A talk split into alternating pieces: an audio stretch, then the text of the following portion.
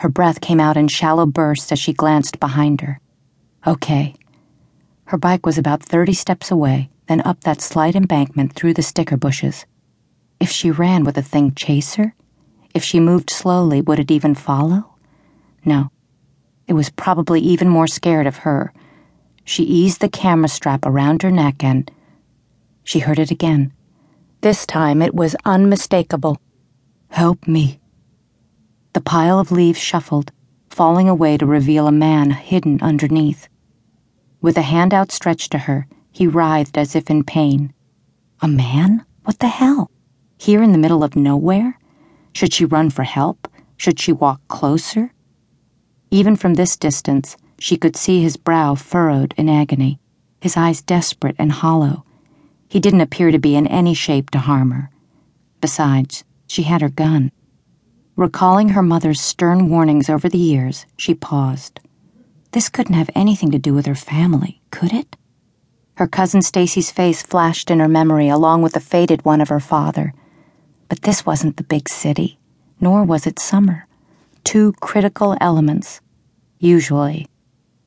She placed a cool hand to her throat. The racing tempo of her heart slowed just a little, and she considered her options. Maybe this was his version of here, little girl, help me with my puppy. Clear out here, though?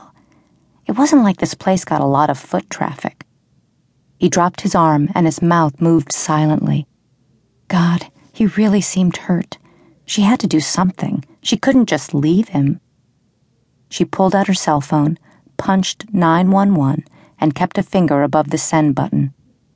Shaking off myriad notions of zombies and cemeteries, she strode forward to the edge of the trees.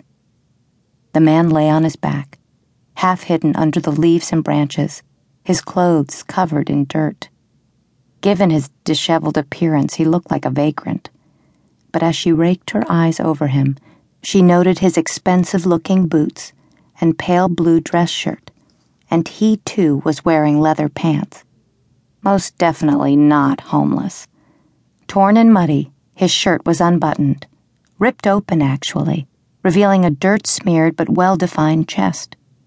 Some of his shoulder length dark hair, tangled with bits of leaves and debris, seemed to be partially captured in a ponytail, but she couldn't be sure from this angle. His eyes, an electrifying shade of ice blue, pierced through her.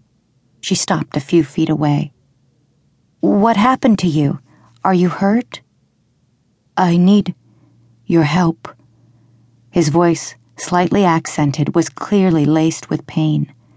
At that moment, the wind picked up and swirled at her feet as if urging her to move.